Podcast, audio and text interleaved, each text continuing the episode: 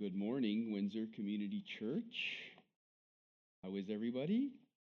Great. Thanks for answering, John. As John said, my name's Chad. This is uh, quite the honor to receive this invitation. Um, I have been a a lover of you guys from afar for a long time. I say that genuinely because, as John said, I, I got to meet a lot of the guys from your body and Pastor Dan in 2018. We started PLI and we spent almost every Tuesday night for two years, for three hours every Tuesday night together. And so I grew to really love and respect Pastor Dan and some of the guys like Ryan and Tyler and the other ones who were in your body were in PLI. So I love you guys and I love our network of churches. And just thanks to John and Jake and Dan for this invitation. Psalm 84 is an amazing psalm, isn't it? You guys just heard it. Maybe that's why I got I chose this psalm because it's so amazing and I say as long as I stay close to the text, I hope it's a good sermon because it's such a good psalm. But that's how God's word is, isn't it? As long as the preacher preaches God's word, the Lord uses it. So as I thought about how to introduce this psalm, I thought about telling you guys my story, a short version of my testimony, and I, I struggled with that. I've decided that's what I'm going to do, but I'm an open book. You're going to see that when I preach, so I'm going to tell you why I struggled with it. I didn't want to come off as the guest preacher, the, the youngish man that you can see, um, who wants to come up and talk about himself the whole time instead of preach the word of God. I, I promise I love this way more than I love telling my own story or talking about myself. But part of the purpose of this is for you guys to get to know me a little bit. I know I prefer when I have a guest preacher to get to know him just even a little bit. And then the other struggle I have is when I tell my story, I'm afraid of coming off as, as not just a guy who likes to talk about himself, but an arrogant guy who likes to talk about himself. The Lord blessed me with some pretty good success in the sport of track and field, and you're going to hear about that. And I've, if I've wrestled with, should I tell like all these details because I don't want to sound arrogant? I want you guys to hear this. I count knowing Jesus Christ as my Lord and Savior as far more great a value than having some track and field success in my former life. I count it as rubbish. May God use my story for His glory and your story for His glory. And it's okay to tell the truth about some of the ways that God has blessed us. So I hope you hear that. And I'm going to do my best to, to keep it short. If you want to hear a detailed version, let's go get coffee. You can tell me your story, I'll tell you mine. So I grew up uh, right here in northern Colorado in a Christian home. My parents are Christians. We went to church every Sunday. We went to a life group. We called it house church when I was a kid every Wednesday night. And I thought I was a Christian, like most Christian kids, and there's nothing wrong with that, but I thought I was a Christian because mom and dad were Christians. The reality was I wasn't a Christian until I was 26 years old, which was in 2013. I had a good childhood, great parents. I have an older brother, but I had a sad childhood too. The, the reality is, in starting in about second and third grade, which is obviously really young, I started believing I was stupid, really stupid. And so I started struggling in school really hard. And you're in school from 7 a.m. to 3 p.m. every day for most of the year. So I'm just struggling, believing I'm stupid. And in middle school, I had appropriated this lie so much that I believed I was worthless. I was so stupid that I was worthless. I should just kill myself. And that thought went through my mind many times from middle school, even through college. By God's grace, I don't struggle with suicidal thoughts anymore, but to be honest with you guys, I still sometimes struggle believing I'm stupid. The enemy throws that at me a lot of times right before I'm about to stand up here and preach a sermon to God's people. Luckily, my strength is in God, and we're going to get to that later this morning. But in eighth grade, my arm basically was twisted to go out for the sport of track and field. The, the track coach saw me running around on the basketball court and he said, Please come run track. We'll do anything to have you. I was like, Okay, fine. So I go out for the team, and I was a sprinter, not a long distance runner, and I won every race they put me in the 100 meters, the 200 meters, the 400 meters. And I showed special promise in the 400 meters, which, for those of you who don't know track, that's one lap around the track. And from that moment on, I wanted to be an Olympic gold medalist and a professional track and field athlete. Obviously, like any athlete, especially one who struggles believing they're stupid and worthless, when you finally find something you're good at, that's where your worth, your worth and your value go in. That's what gave me passion and that's what I sought satisfaction in was the sport of track and field. And if we're going to get it below that, I was worshiping myself through my performance in track and field.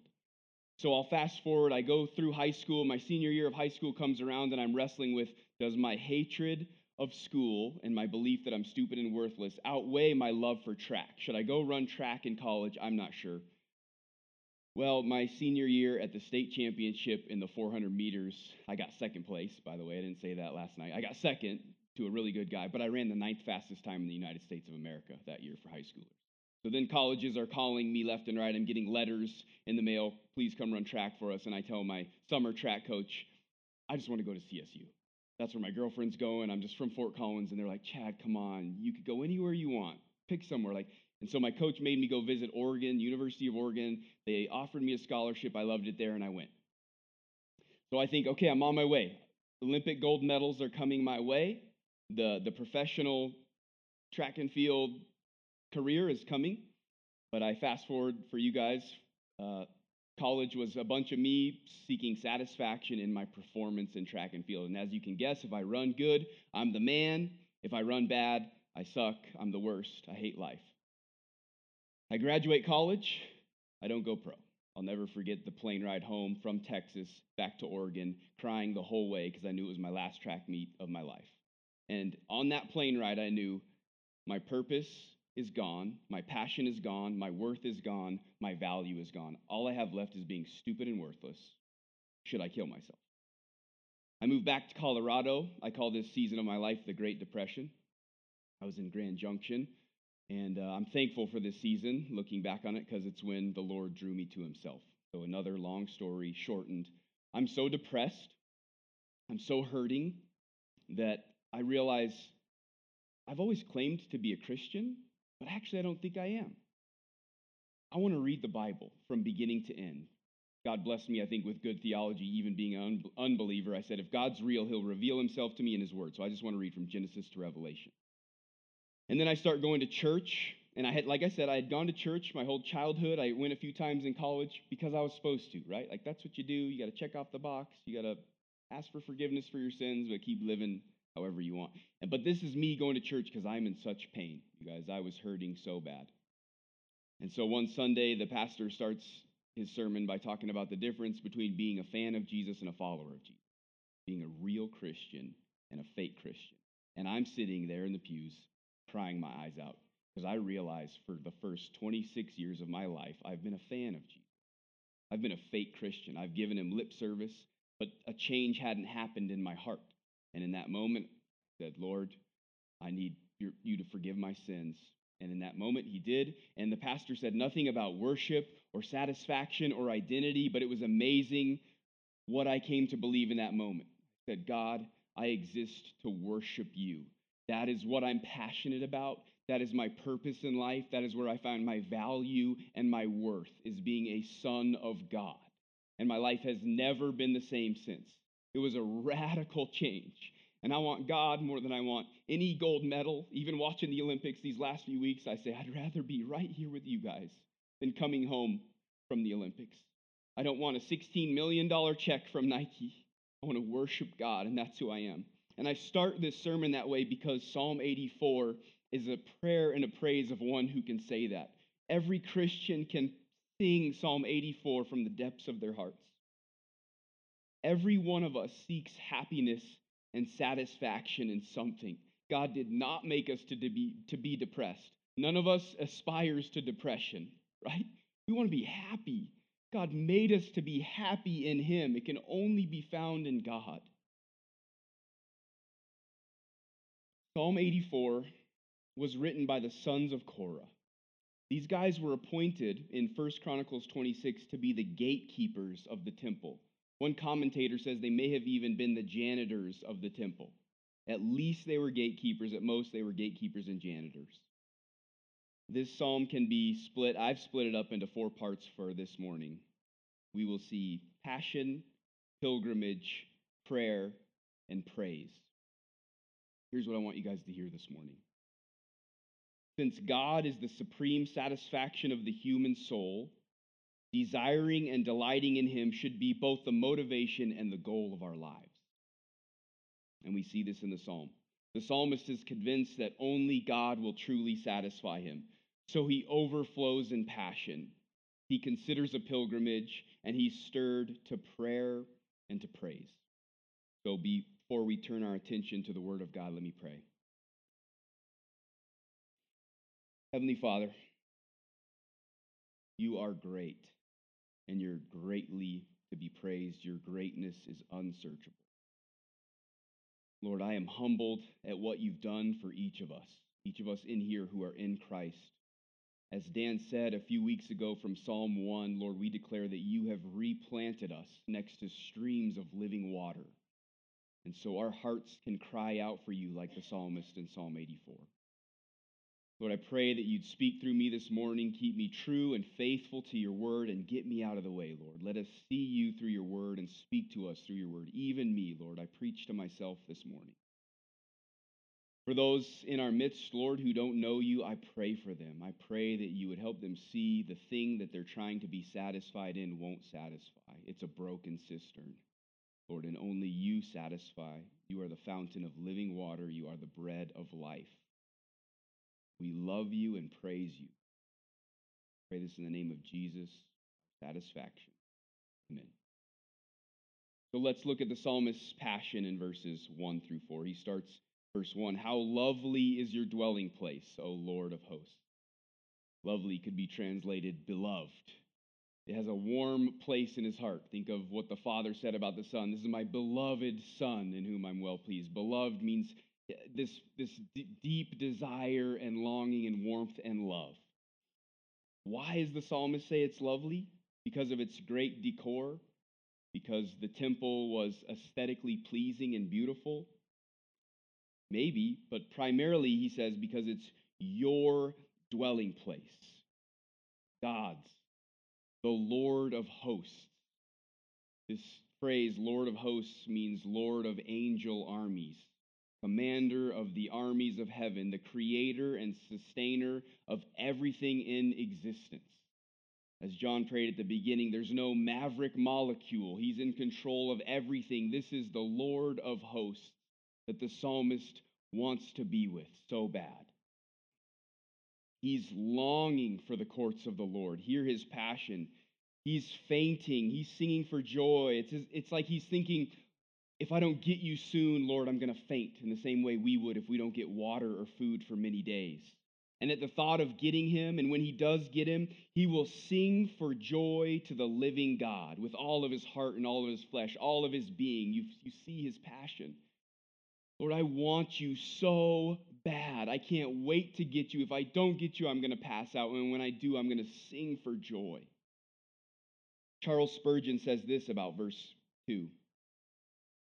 Some people need to be whipped to church, while here is the psalmist crying for it. He needed no clatter of bells from the bell tower to bring him in.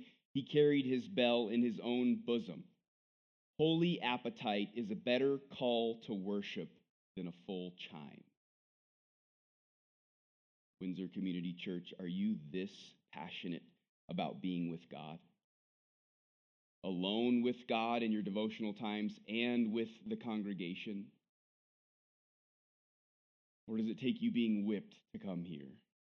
Or do you come like I did for the first 26 years for some reason because you feel like you're supposed to? You got to check off a box. Or do you long to spend time with the Lord passionately?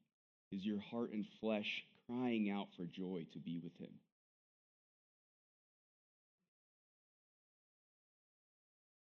Next, he considers the birds. His passion overflows to them. Look at verses 3 and 4. Even the sparrow finds a home, and the swallow a nest for herself, where she may lay her young at your altars, O Lord of hosts, my King and my God. Blessed are those who dwell in your house, ever singing your praise. Here, the psalmist turns his attention to the birds and even those that dwell in the Lord's house. Maybe he's considering himself as a son of Korah who's a gatekeeper. Maybe he didn't find his home in the temple, but right near it, if he's the gatekeeper and the janitor. But first, consider the birds. It says sparrows. Even the sparrows find a home. One commentator, I thought this was a really cool insight. One commentator thinks that sparrows may be a symbol in the Bible for something that's worthless or insignificant. Think about the Sermon on the Mount. Jesus said God cares for the birds, but then even more specifically, and Jesus says in Matthew 10:29, are not two sparrows sold for a penny? Verse 31 Fear not, therefore, you are of more value than many sparrows. God cares for the worthless and the insignificant. He gives a home to the birds. He cares for you and for me. Like the psalmist, we can say about the God who cares for the birds, my King and my God. You see that at the end of verse 3. This is one of my wife and I's favorite realities and truths of the Bible. My wife likes it so much, she bought a Bible with birds on the cover. And it's pretty old and worn out. So this past Mother's Day, when I got her a new one, the only requirement was that it had a bird on the cover. We love this truth. We look at birds all the time and we just go about our day. I encourage you guys, you go out today and look at the birds. God cares for them. How much more does He care for you? And then in verse 4, he says, Those that dwell in God's house are happy, ever singing your praise. They are able to continually praise God. Here's how this applies to us the gospel of Jesus Christ. Jesus has fulfilled the sacrificial system, there's no more temple. We don't need to go to a temple to worship anymore. Jesus says to the woman at the well, who, by the way, what is she doing? She's seeking satisfaction in all these things apart from God, namely in relationships with men. And Jesus calls her on it. That's not going to satisfy you. I'm going to satisfy you. I will give you living water. But what does he say to her? The Father is seeking worshipers to worship him in spirit and in truth. No longer will you worship, you Jew, the Jews worship in Jerusalem, Samaritans worship in Samaria. We'll worship everywhere. When God replanted me and you by streams of living water, when we believed the gospel, we became a temple of the living God. Now we are the place where heaven and earth meet. And we can continually praise Him. Amazing. We can continually praise Him. Do you know how to praise God when you brush your teeth?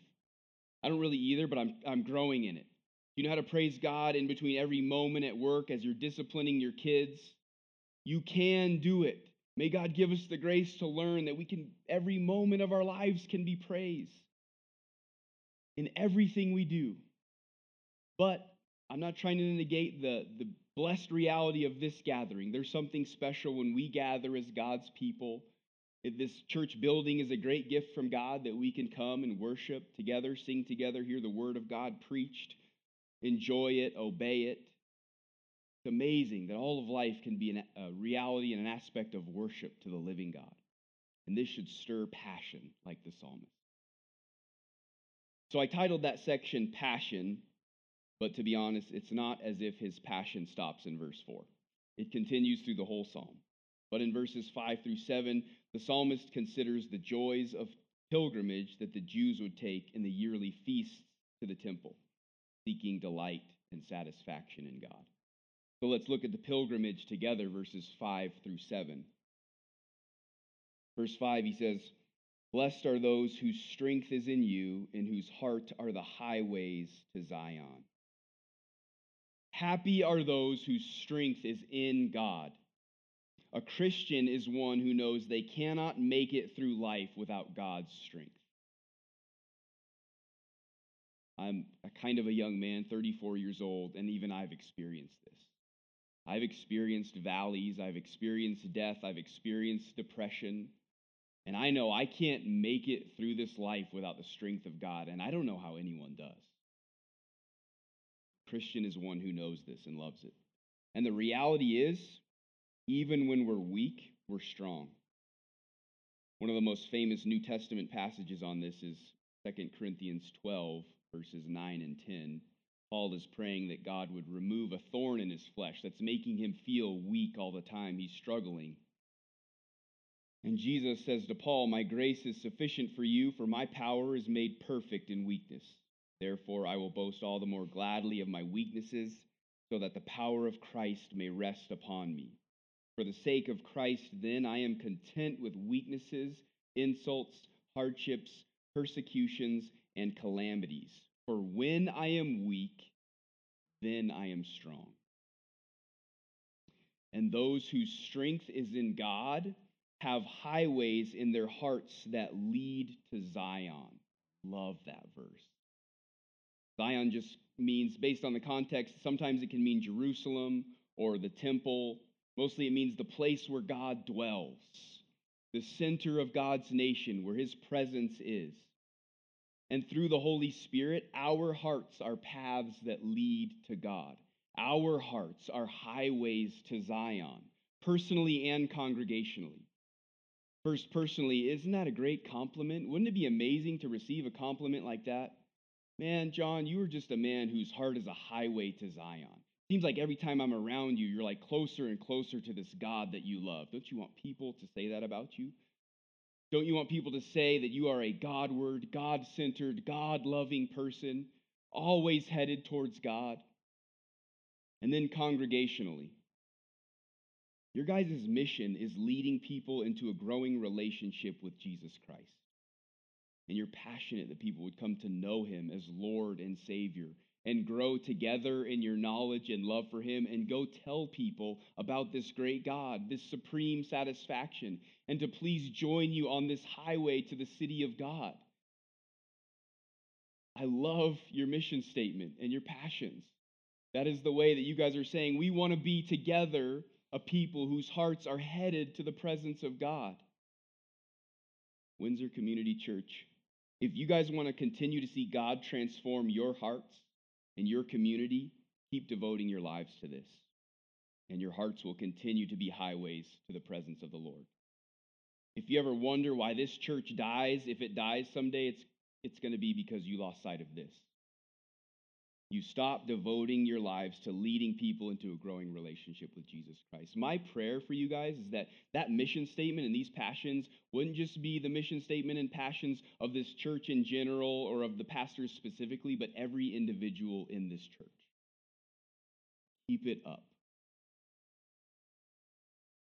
The reality, though, is as we're on this highway, as we're on this pilgrimage, it's not always going to be easy. Look at verse 6. As they go through the valley of Baca, they make it a place of springs. The early rain also covers it with pools. Valley of Baca could be translated valley of weeping. Is it a literal place? Some commentators and archaeologists believe so. It's a dry and arid valley with balsam trees that one had to travel through on the way to the temple in Jerusalem. Okay, maybe that's that's right. I would say, though, more likely it's used symbolically to illustrate the difficult and sorrowful path we travel in this life. Some of you may be in a valley of Baca right now. I know I've been there, a valley of weeping. But look back at the verse. It says, as they go through the valley of Baca. Now, God may ordain that some of us have more suffering than others. We may have health problems that last our whole lifetime. It may feel like much of our life is a valley of weeping but we will be taken through it. And not just through it. The Lord will bring blessing and comfort and sanctification in and through that season. That's what it means when it says they make it a place of springs. The early rain covers it with pools. It reminds me of the great truth Romans 8:28, and we know that for those who love God, all things work together for good for those who are called according to his purpose. God works everything for our good, even the valleys of weeping. And because of this truth, the psalmist can say in verse 7 they go from strength to strength. Each one appears before God in Zion. When we're strong, we're strong. And when we're weak, we're strong. And because of the gospel of Jesus Christ, we will appear before God in Zion. And we can know because of what Christ did on our behalf, we will not receive wrath. Appearing before God will be a fearful thing for all of us, those in Christ and those not in Christ. It's amazing. You think that tropical storm you saw in Florida when you were six was amazing? You think the lions at the Houston Zoo are amazing, and they are, Wait till you stand before God in his presence. And for those in Christ, we will not have fear. It will be a fearful thing, but we will not have fear because we're in Christ and we won't receive wrath, but love, grace, and acceptance. And, and we'll hear the thing that each of our hearts so desperately wants to hear, even if we don't know. We're going to hear from the God of the universe because of what Christ has done for us. Well done, good and faithful servant. Enter into the joy of your master. He's going to give us himself, give us delight and joy and supreme satisfaction, even more than we've experienced in this life through him. We are sojourners and pilgrims. We're not traveling to a temple a few times a year to worship God. We get to worship Him continually, but the reality is we are traveling to God. We're longing for the heavenly city whose builder and designer is God, and God will preserve us to this city and use every valley for our good and for His glory. Here's a specific application question for you guys. It's even for me. Coincidentally, the last time I preached for the Crossing Church from Psalm 6, this came up as well. So I think God's trying to speak to me just as much as you guys. Why do we ask so quickly to be removed from our trials? I'll be the first to admit it. I'm a, an otter personality type. If you know the animal personality type quizzes, if you don't, I'm like Tigger from Winnie the Pooh. This happy guy. The PLI guys, one time, one night at PLI, called me a golden retriever. They're like, Chad, you're just like always chasing a ball. You're always so happy. Good compliment. But it's hard because when I'm in a, tra- a trial, a valley, a valley of weeping, my first thing is, Lord, get me out. I want out. This isn't fun, and I want to have fun. Rather than asking God to strengthen me, comfort me, teach me, purify me. I encourage you guys to consider that next time you're in a trial. Don't it's okay to ask God to get out. We see that all over the Psalms. But first, God, give me grace. Strengthen me, comfort me, purify me, Lord. So much of our trials are to get our hands off the things of the world and back onto Him. It's gracious of Him to do that for us, and it glorifies Himself. So when God replants a person, gives them a superior satisfaction in Himself, passion overflows in their hearts. A pilgrimage is begun, and on that journey, we can't help but pray and praise. So let's look at prayer in verses 8 and 9. This is a short section, only two, two verses, shortest part of the sermon. Verse 8 O Lord God of hosts, hear my prayer. Give ear, O God of Jacob. Behold our shield, O God. Look on the face of your anointed. Maybe the psalmist is still in the valley of weeping. Maybe not. Maybe he's looking back on it in hindsight. Either way, he begs that the all powerful, covenant keeping God would hear him. Hear me, give ear, and then be a shield. Protect, Lord, protect me. As we consider the psalm as a whole, and that this whole psalm could be considered a prayer like every psalm, an important truth to acknowledge is the purpose of prayer and the purpose of this psalm, namely God Himself. Prayer is more about intimacy with God than asking Him to give us relief or good gifts, which aren't bad things. But prayer is mostly about just being with God, communing with the one who knows and sees and hears at all times. Prayer on the pilgrimage preserves and perseveres the worshiper's delight in God. So I ask you guys, does your love for God and your desire for God show in your pursuit of intimacy with Him in prayer? Are you a person of prayer? Probably that convicts all of us, including the preacher. God will give us grace to grow in that, to seek to commune with Him and delight in Him in our prayer lives. How about your praise? Pursuing God as supreme satisfaction causes the psalmist to overflow in praise in verses 10 through 12. Look at the beginning of verse 10. For a day in your courts is better than a thousand elsewhere. Let me read that again. For a day in your courts is better than a thousand elsewhere. What a verse. Do you believe that verse? Do I believe it really? And if we do, do we live it? You live that verse. God is the supreme satisfaction of our soul, and one moment with Him is better than a lifetime anywhere else. Second half of that verse I would rather be a doorkeeper in the house of my God than dwell in the tents of wickedness. I think he could mean two things here. He's just continuing to say, I want God. I'd rather be on the threshold of the presence of God than outside anywhere else. But he's probably also referring to his role in the kingdom. This is a son of Korah who is probably a doorkeeper. There is no small role in the kingdom of God. And if there is, a small role in the kingdom of God is better than a sovereign in the world. Wouldn't you rather have a small role and be in the presence in the kingdom of God than have a huge role anywhere else? Windsor Community Church, even before I knew what your announcements were going to be this morning, I was going to call you guys to serve the church. And then I saw John up here saying, We need help in the children's ministry. Wouldn't you rather serve in the children's ministry than be a sovereign out there with your gold medals and your millions of dollars from Nike? Serving the kids is not glorified babysitting, it's discipleship. You can tell these little kids, I have a two year old she can get that God loves her. I can tell her, Do you know how much God loves you? And I can show her that by the way I treat her. You serve the kids of this church, you disciple them when you serve, and you serve the families in here who get to put their kids back there so they can pay attention to what God is trying to tell them through His Word. There are other ways than just children's ministry. Find a way to serve this church.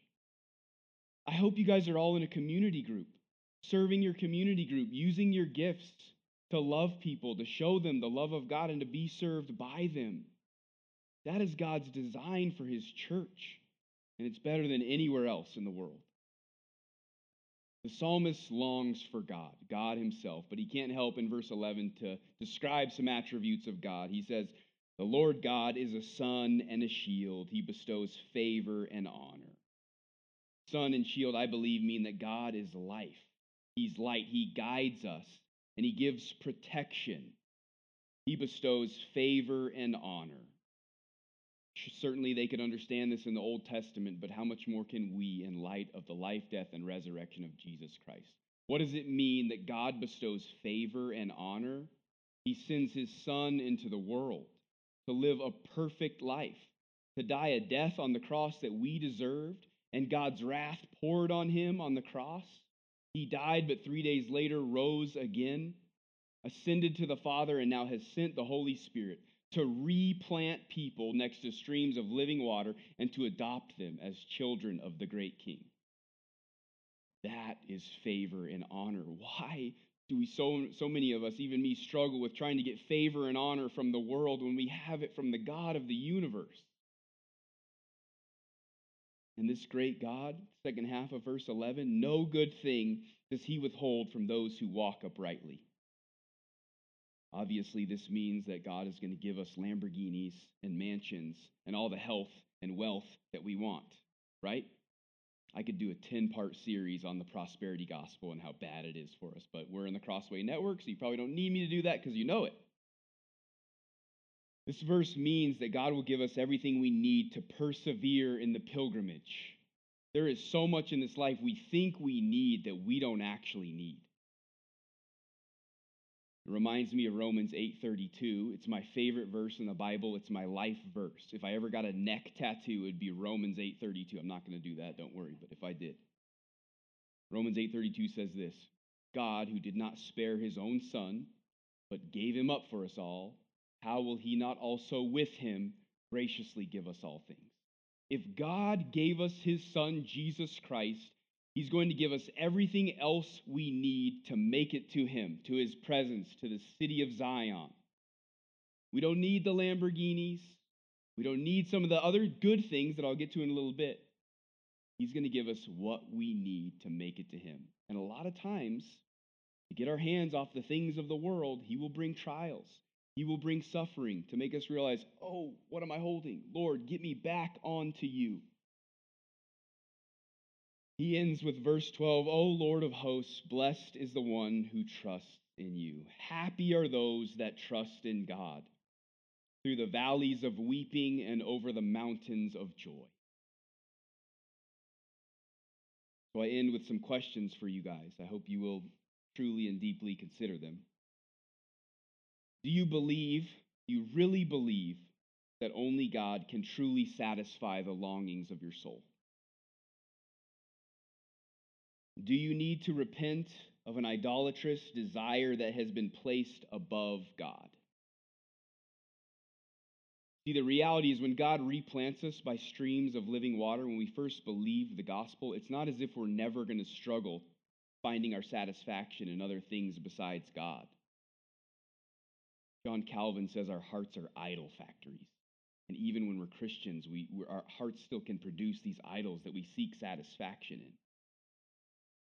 Let me get personal again. I moved back here in 2014 after God had called me to ministry. My wife and I moved here from Grand Junction, and we lived with my parents. And we th- said, We're going to live with my parents for six months to a year, and then we're going to buy our own place. It doesn't have to be a house, it could be a condo, it could be an apartment. At this point, it could be a cardboard box that's big enough for the five of us. We're almost eight years later. I still live with my mommy and daddy. I'm 34 years old, married, three kids. Let me tell you how almost daily I have to remind myself of my identity in Christ and my satisfaction in God. My wife doesn't regret marrying me. She doesn't wish she married an engineer that could have provided her a home. And when I end the day struggling and depressed that I don't have a home, it's because I've sought supreme satisfaction in something that can't satisfy. I'm the intern at the crossing, and it's the best job I've ever had. But before that, I was framing houses, and I've been longing, God, please provide a vocational ministry position for me. I want to love you by serving the church vocationally. I want to, I want to be here all day, every day. But even God in the last year, you guys, has ripped my hands off that. I am a worshiper of God, and I'm satisfied in God. And if He provides a vocational, pastoral ministry position, bless his name, and if not, bless his name. I don't know what you guys are longing for. Most of you probably aren't hoping for a Lamborghini or a huge mansion. You're probably longing for, for good things. Some of you in here might be wishing you could have a kid.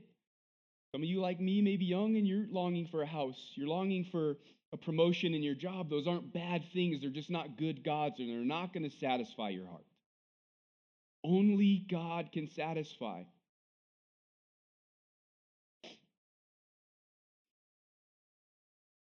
For those of you in here, if you're not a Christian, I call you to repent of your sins and believe in Jesus Christ. That is the first step to finding God as your supreme satisfaction. I'm not offering you fire insurance. I'm not telling you you have to believe in this so you don't go to hell for eternity, which is true, I believe. But it's so much more than that. I don't want you to run away from a hot place. I want you to run to a good God who will satisfy you. I promise. I've tried everything. I had the athletic success. I, I slept around my whole life in high school and college. Sorry if that's too much information, just being honest. I partied. I've tried everything to fill the hole in my heart, and it didn't do it. And if you're here and you don't believe in God, I, I just ask you to think are you happy? Are the things that you're pursuing satisfying you? I think if you're honest, you'd say no.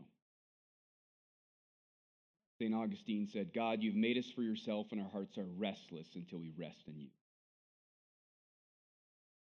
Are you seeking God as your supreme satisfaction? Are you longing and fainting for Him, trusting in and finding strength in Him, excited to be alone with God in the Word and prayer and amidst this congregation? Are you helping others grow in this?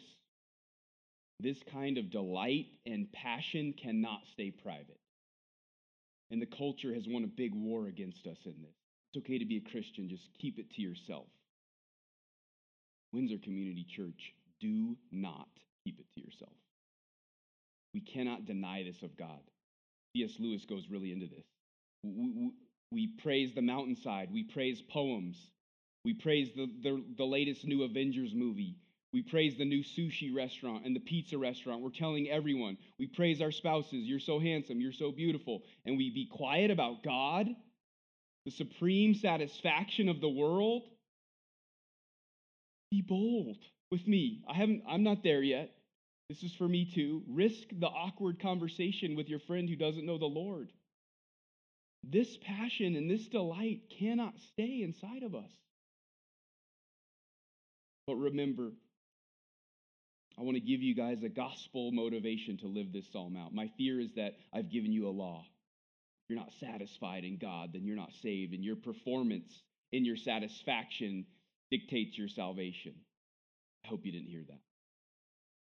You are saved by grace alone, through faith alone, in Christ alone.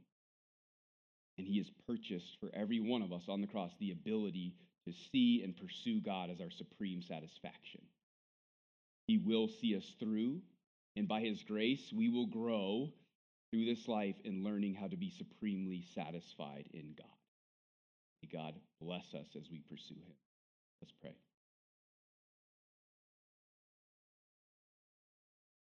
Lord, we are humbled in worship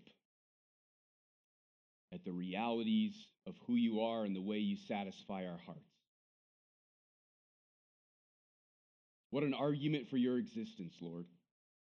As C.S. Lewis said, if we find ourselves longings that the world can't satisfy, it must mean that we are made for another world. We're made for you, God, to delight in you, to be satisfied in you. Lord, I pray your blessing over Windsor Community Church, that by your grace you would continue to enable them to pursue you, supreme satisfaction. Use this church body and me to bring along others who don't know you. Pray for anyone here who doesn't, Lord. I pray that you'd be convicting them even now and drawing them to yourself in this moment as the fountain of living water. Praise you, Lord. A day in your courts is better than a thousand elsewhere. We would rather be doorkeepers in your house than dwell in the tents of wicked. For your glory, Lord, and for our joy, I pray this in the name of Jesus Christ.